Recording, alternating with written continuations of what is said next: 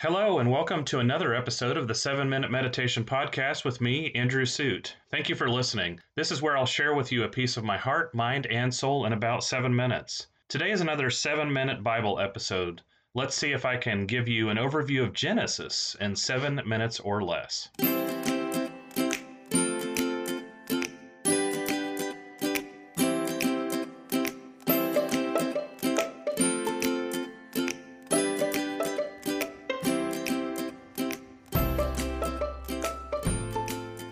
Okay, Genesis. In seven minutes or less, let's get our timer started. And away we go. So, Genesis. It's the first book of the Bible, the first book of the Old Testament. Remember that there are 66 books in the Bible. There are 39 books in the Old Testament. It's the largest portion of the Bible. And then there are 27 books in the New Testament. Now, what's interesting about this book is it's often uh, coupled together with the first five books of the Bible, um, known as the Law. Uh, for Jews, it would be called the Torah or the Pentateuch, meaning five books. So you've got the five books of the Law Genesis, Exodus, Leviticus, Numbers, and Deuteronomy. These are often referred to as the law in terms of the, the coupling of the law and the prophets, which we'll talk about much later in this series of seven minute, seven minute Bible episodes. Um, and it's thought that Moses is the author. Um, and so these are often called the books of Moses or the law of Moses as well. So it's believed to have been written around 1430 BC, and it covers the time period of 4004 BC to about 1805 BC. And so its main claim to fame is that it's the first book of the Bible and it covers the longest time span as well, over 2,000 years. So it actually is uh, partially prehistory and then the history of our beginnings of, of all humanity and then the beginnings of a special nation known as, as the nation of Israel or the people that would be later referred to as Hebrew or the Jewish people. And so you're familiar maybe with some of the stories. You've got the creation stories of, of Genesis. You've got Noah's Ark. You've got the story of the Tower of Babel. Then there's Abraham's journey, the story of the patriarchs and the matriarchs. So you've got Abraham and Sarah. Abraham nearly sacrifices his own son Isaac, which is a very interest, interesting story once we get there. Um, Isaac marries Rebekah and then they have children, Jacob and Esau. Um, you might have heard of Jacob's ladder story.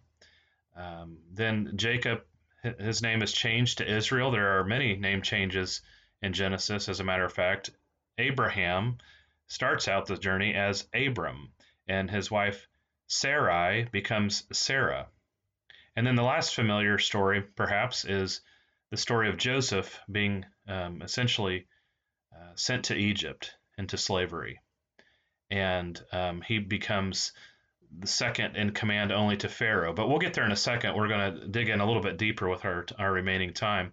But some of the famous verses you might be familiar with is Genesis 1 1, of course. In the beginning, what an opening line. In the beginning, God. This is so much better than um, once upon a time. In the beginning, God created. What did God create? In the beginning, God created the heavens and the earth. Then we notice that we are a special creation, so humanity is among the first creations. So God created human beings in his own image. In the image of God, he created them. Male and female, he created them. So we see this story of creation is about all humanity. So the first 11 chapters of Genesis, which is unique to uh, a lot of other writings of the time, is that it deals with prehistory of all people, not just the Jewish people or the Hebrew people or the children of Israel. So this prehistory is Genesis 1 to 12, and it has um, stories within it like the, the first creation stories. And then from there, a call to um, not eat from the fruit of the knowledge of good and evil. And then the man and the woman, Adam and Eve, disobey that command and then are sent from the garden. And sin and death begins to enter the picture from this point. As a matter of fact, on the first couple of pages, you have the first murder when Cain murders his brother Abel. And so then you move into the flood story, the great flood, the story of Noah's Ark, as a illustration in a lot of ways. You'll see so many things that seem to point towards Jesus in the Old Testament that God would save a people through water. So you could also see an image of baptism there. So um, I urge you to look for how might you see Jesus even in the passages of the Old Testament. So, after the prehistory, uh, that's kind of bookended by the Tower of Babel story, we then move into the history of the patriarchs and the matriarchs, as I mentioned earlier, um, Genesis 12 through the end to, to chapter 50. So, you have the story of Abraham and Sarah's journey, uh, the story of their son being born to them in their old age.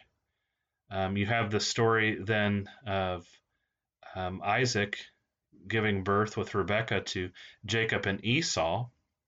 And so there's a continued rivalry that you see. That's a theme that seems to come back often in Genesis is this rivalry between wives, this rivalry between brothers. So Jacob and Esau didn't see eye to eye. Um, Sarah and, and Hagar, Isaac and Ishmael, um, Joseph and his brothers. There's this continued theme that continues to go throughout the book of Genesis.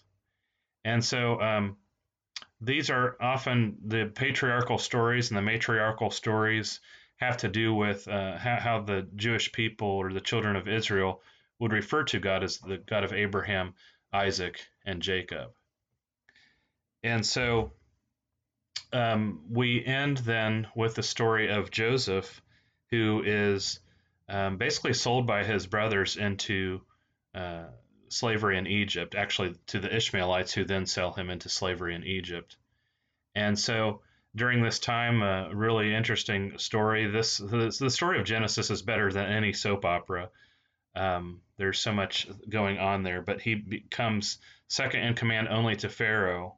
And through this time, um, there's a, another famous verse, I believe it's Genesis 50, verse 10, where it says, What you intended for evil, God used for good because then the people of Israel, the children of Israel, now um, 12 tribes begin to develop out of the 12 sons of Israel. And um, they're now positioned to avoid a famine. And that's our time. Um, so, just to wrap that up, then, they're positioned to avoid a famine, and then they're now in position for the next part of the story, which is the Exodus story. So, thank you for listening. Uh, to connect with me, please friend or follow me on Facebook. I'd love to continue the conversation with you. God bless you.